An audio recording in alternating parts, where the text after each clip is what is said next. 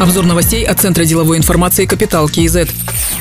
В сентябре вырос спрос на доллары. Объем торгов на казахстанской бирже составил 2 миллиарда 600 миллионов долларов. Это максимальное значение с начала года, за исключением марта, когда произошел обвал рынков. Для сглаживания излишней волатильности в последние три дня сентября Национальный банк провел валютные интервенции в 232 миллиона долларов. Продажи совершены на биржевом рынке из золотовалютных активов и не оказали влияния на формирование общего тренда. Об этом сказала заместитель председателя Нацбанка Алия Молдобекова. За месяц казахстанская валюта ослабла на 2,8%.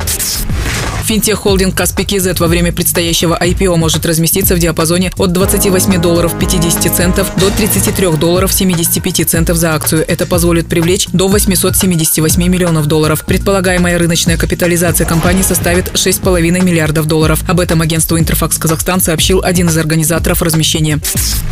Межведомственная комиссия приняла несколько решений по исполнению поручений президента. Определена предельная розничная цена на защитные маски в размере 40 тенге, на одноразовые медицинские маски 60 тенге. Госорганам, бизнес-сообществу и отраслевым ассоциациям поручено за три дня проработать вопрос снижения цен на ПЦР-тестирование. Акиматы города Шимкент, Акмолинская, Актюбинская и Западно-Казахстанской областей должны увеличить резерв лекарств в стабилизационных фондах. Для своевременной локализации очагов заражения будут внедрять мобильное приложение «Сакбол». Это бесплатное приложение, которое позволит своевременно уведомлять граждан о контактах с зараженными людьми, является анонимным и не распространяет персональные данные, сообщает пресс-служба премьер-министра.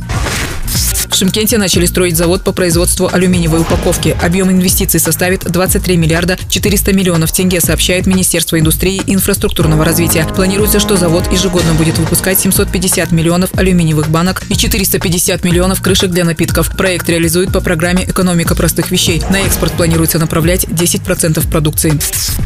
Астана Хаб ищет региональных партнеров для реализации программы инкубации стартапов. Это могут быть уже работающие местные инкубаторы, акселераторы или технопарки. Новым партнерам Астана Хаб покажет всю необходимую поддержку. Это финансовая помощь на развитие инкубатора, помощь в поиске первого пула стартапов, консультации команды Астана Хаб. До конца 2020 года технопарк планирует охватить все областные центры. Прием заявок продлится до 16 октября. Результаты конкурса объявят 19 октября. Официальный запуск программы состоится 26 октября.